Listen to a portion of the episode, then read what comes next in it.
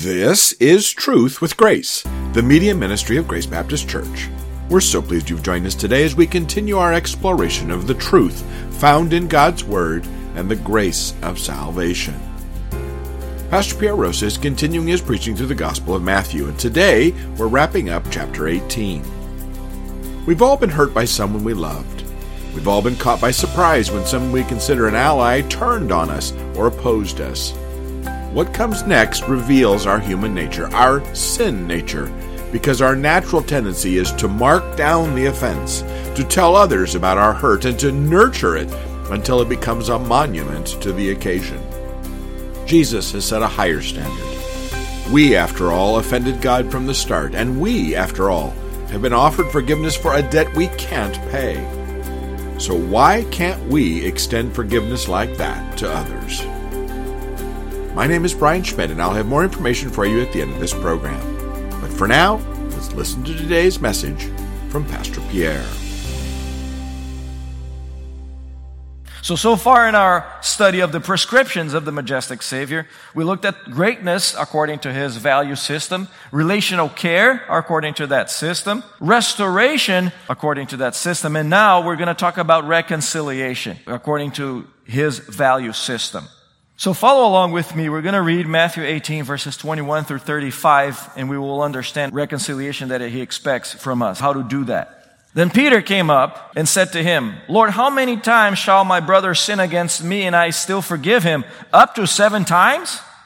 Jesus said to him, I do not say to you up to seven times, but up to 77 times. For this reason, the kingdom of heaven is like a king who wanted to settle accounts with his slaves. And when he had begun to settle them, one who owed him 10,000 talents was brought to him. But since he did not have the means to repay, his master commanded that he be sold along with his wife and children and all that he had and repayment be made. So that slave fell to the ground and prostrated himself before him saying, have patience with me and I will repay you everything. And the master of that slave felt compassion, and he released him and forgave him the debt. Well, that slave went out and found one of his fellow slaves who owed him a hundred denarii.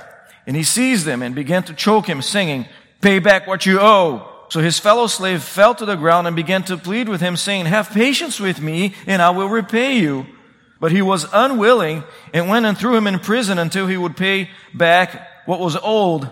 So when his fellow slaves saw what had happened, they were deeply grieved and came and reported it to the master all that had happened. Then summoning him, his master said to him, You wicked slave! I forgave you all that debt because you pleaded with me. Should you also not have had mercy on your fellow slave in the same way that I had mercy on you?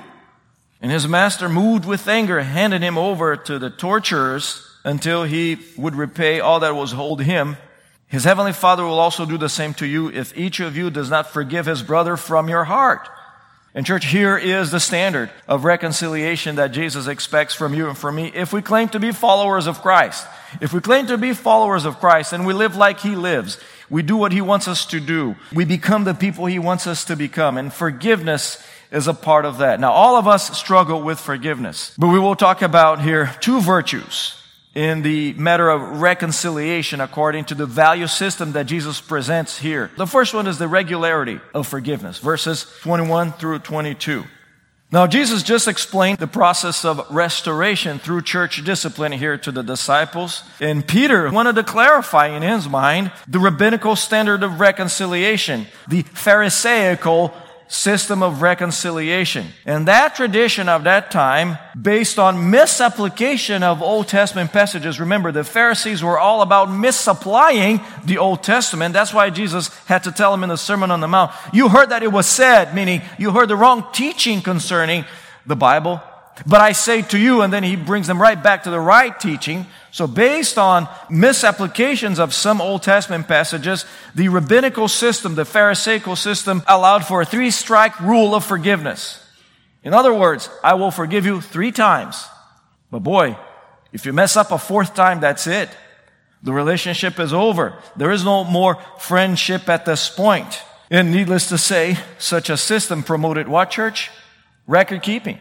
So you keep track of the offenses against you. And boy, what a convoluted system when you try to keep track of how many times people would uh, offend you and then you would say, well, you're up to strike two, buddy. You only got one more shot.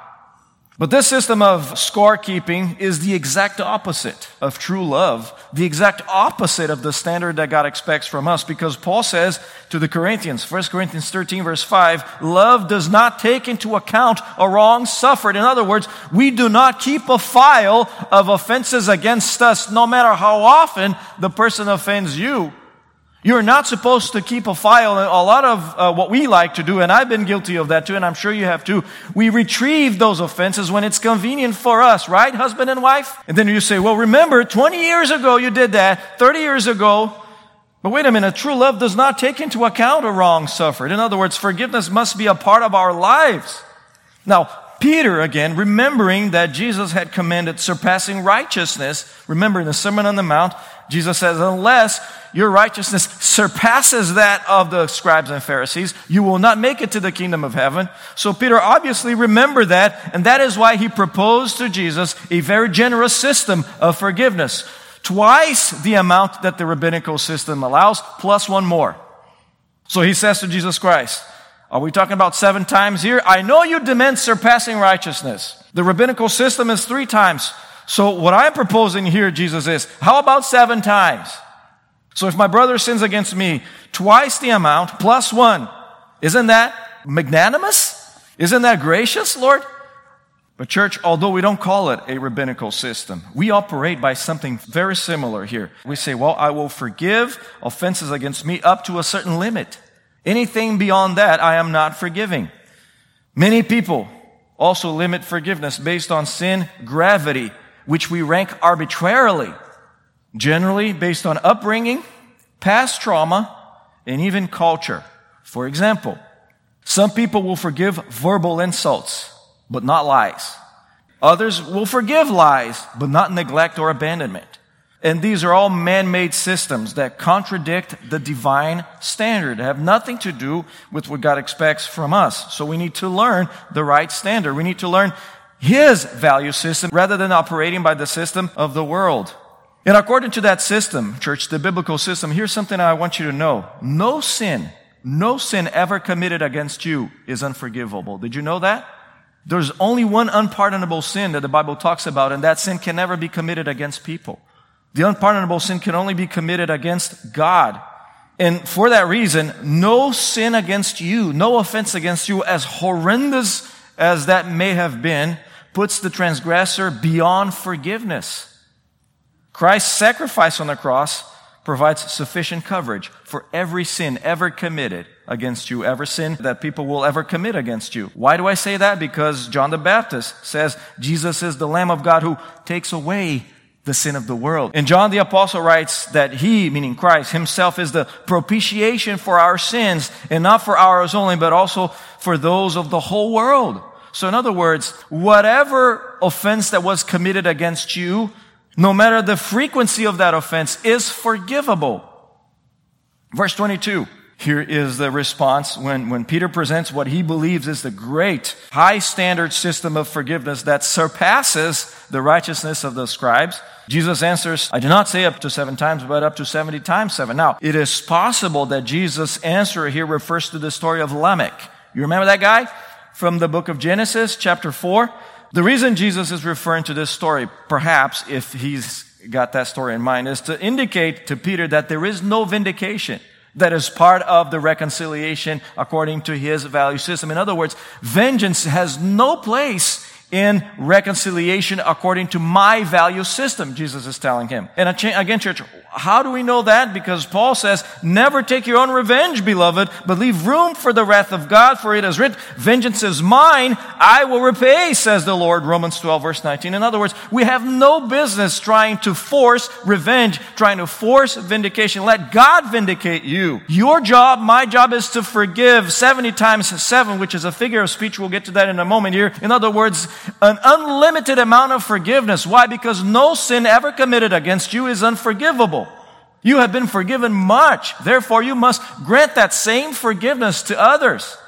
Now, Jesus is playing with words here, playing with the words of Peter, and he's using a hyperbole. Remember that? We talked about this figure of speech, this literary device, a hyperbole, when we use an exaggerated number to indicate infinity or, or to indicate a, an incredibly high amount, or in this case, the non-limit of forgiveness. So 70 times 7 must not be understood as a literal allocation. I hope you understand that. Because this is a figure of speech meant to describe the absolute supremacy of God's standard over a man-made or any man-made system of forgiveness. In other words, the rabbinical teaching says three times. Peter is offering seven times and Jesus says, no, no, no. We multiply that by infinity. You forgive as often as somebody sins against you. That is why he's saying up to 70 times 7. Again, and this is a figure of speech. Let me remind you that we use figures of speech and we use hyperboles all the time. See what I just did that? I haven't seen you in ages. I've told you this a million times. These are all hyperboles, figures of speech. Jesus is doing the same thing. So the lesson for us is very clear, church. Do not keep score. Don't file offenses against you for convenient retrieval in an argument or to justify bitterness, or to justify self-pity, or a victim complex and say, oh, everybody sins against me. I'm the victim of the world. No, no. Burn that file cabinet. Forgive your offender as often as he or she sins against you, regardless of the type of offense. But did you know that forgiveness does not come naturally for us? You will never accidentally feel like forgiving someone. It's gotta take a divine intervention in your life and in mine. And because of that, Jesus provides the perfect example. He provides the perfect standard. We must look at his life. And we have several examples in the life of Christ. I'll give you a couple. In the time of Jesus, some very religious folks came and brought to Jesus an adulterous woman, some, a woman who was caught in the very act of adultery. And what does the law say? She must be stoned. Adultery was punishable by death during that time. And so they brought her to Jesus Christ to say, well, what is he going to do now? Now, she sinned against her husband, of course.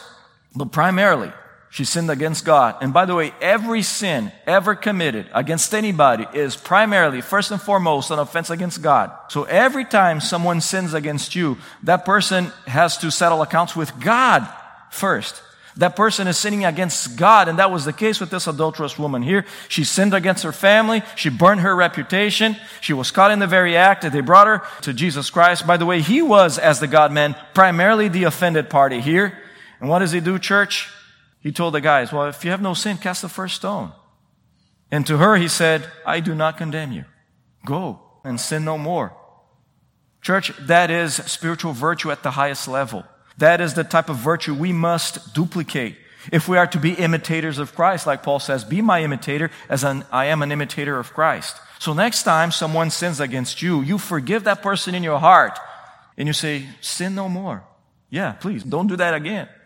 Here's a more specific example. During his execution, Jesus prayed for his torturers. Father, forgive them, for they know not what they do. That's in Luke 23 verse 34. So church, if we claim affiliation with Christ, we should duplicate his excellence of character. Every time you receive an insult, you grant forgiveness immediately.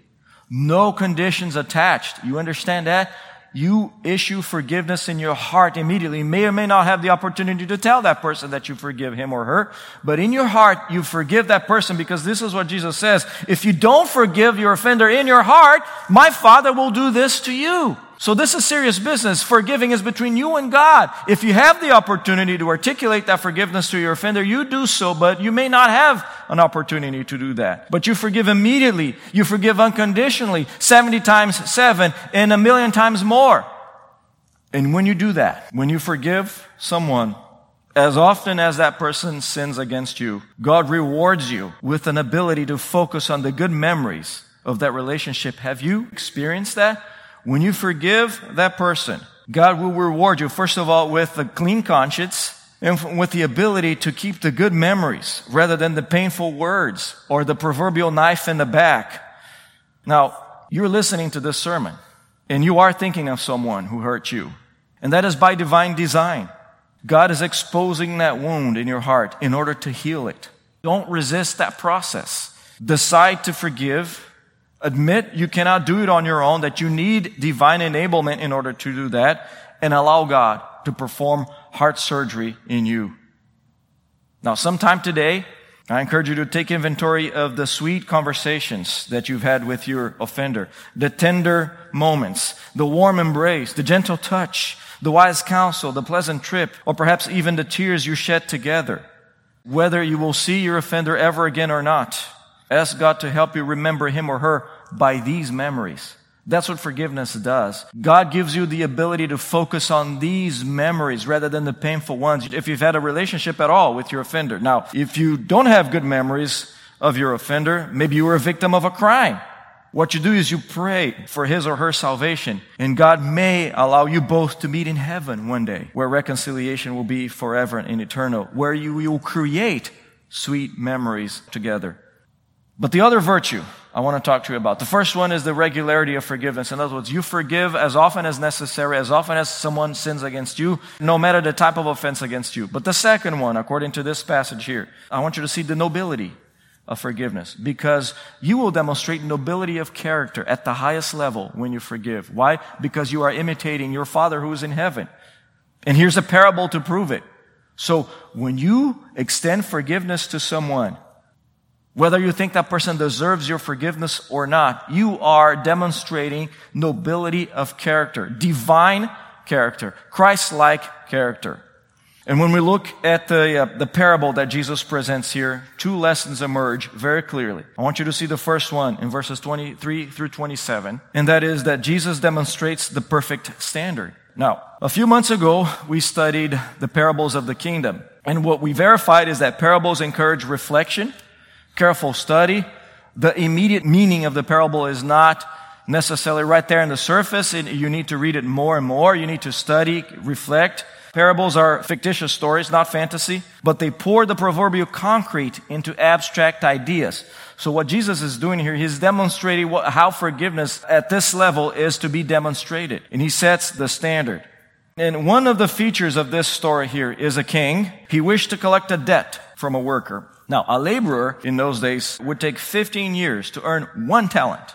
That's the currency of the time. The worker in this story here owed an unpayable debt to his master here because it would take him 150,000 years to earn 10,000 talents. That's the point.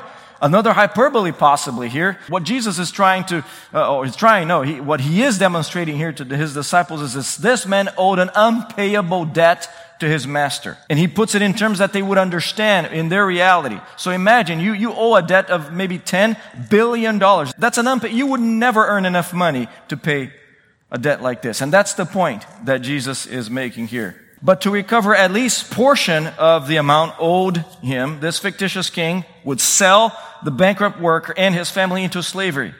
But then the laborer made a promise that they both knew he couldn't keep. It was an impossibility. He said, Oh, please have mercy. That's desperation talking here. Please have mercy with me. I'll pay you everything. Everybody knew that that's an impossibility. You cannot pay that unpayable debt.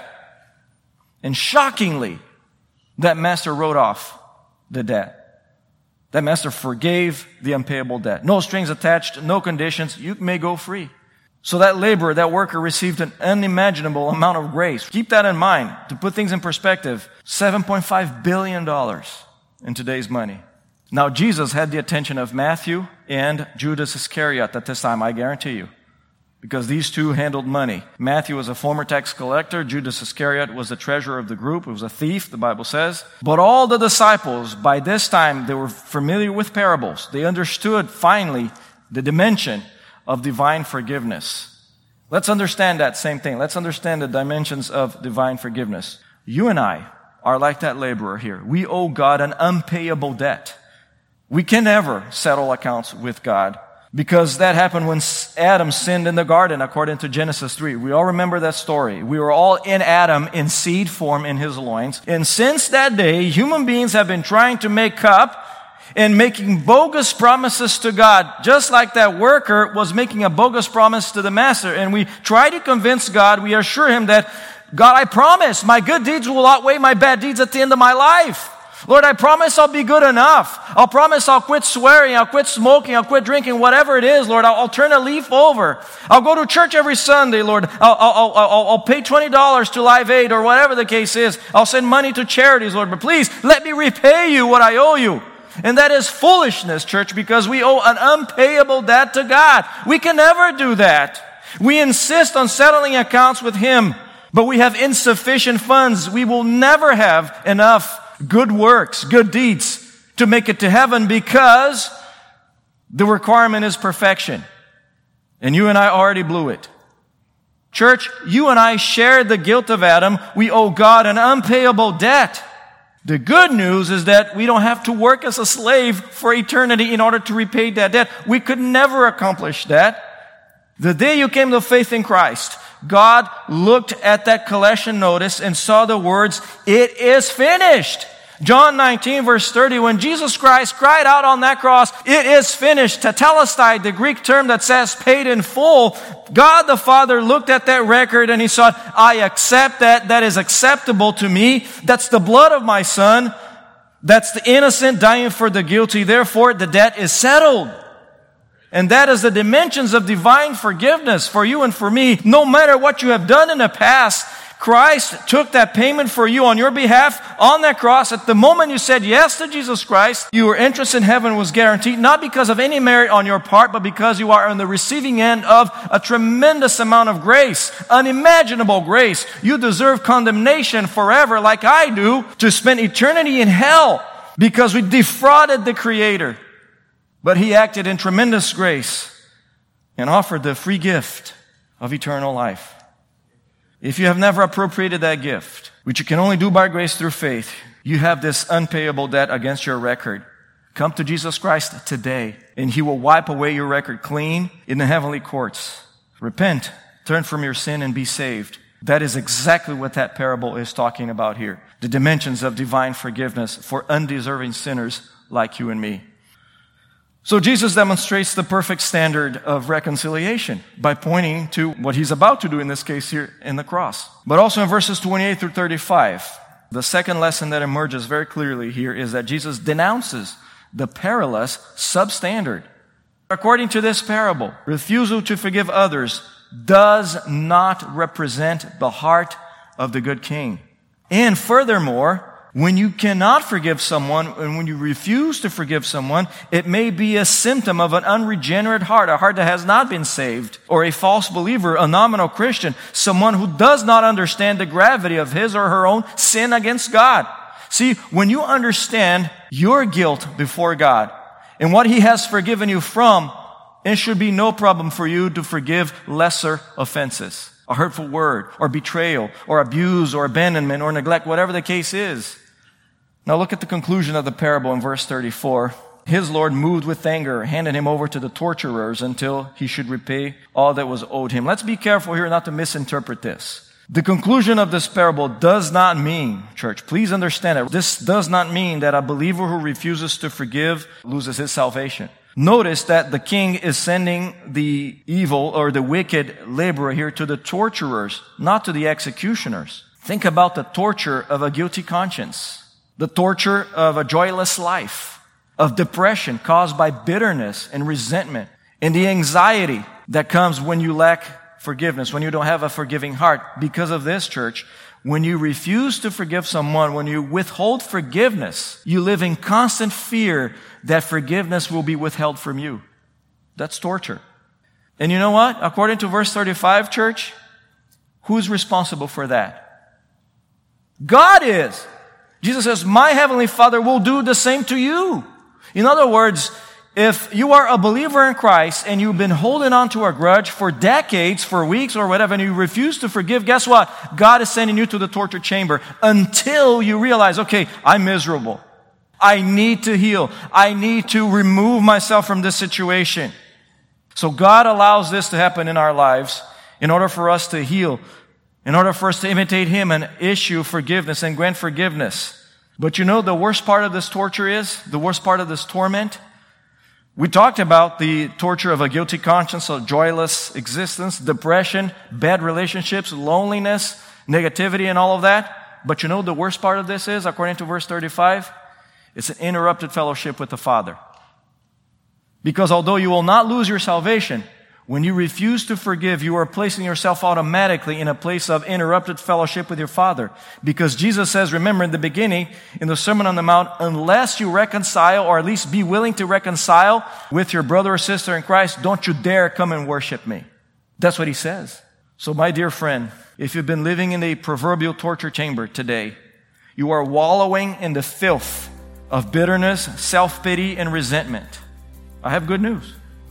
Your church family is here to help you take the garbage out so you can breathe the fresh air of forgiveness, reconciliation, and a restored fellowship with the one who has forgiven you an unpayable debt.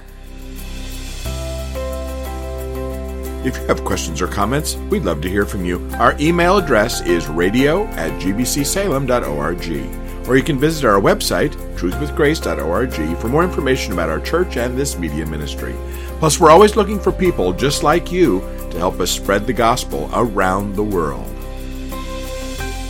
This broadcast is provided you at no cost to the generosity of financial and prayer supporters of Truth with Grace. Please feel free to share it, but please don't charge money for it or edit it in any way without the written consent of Grace Baptist Church. Until next time, this is Truth with Grace.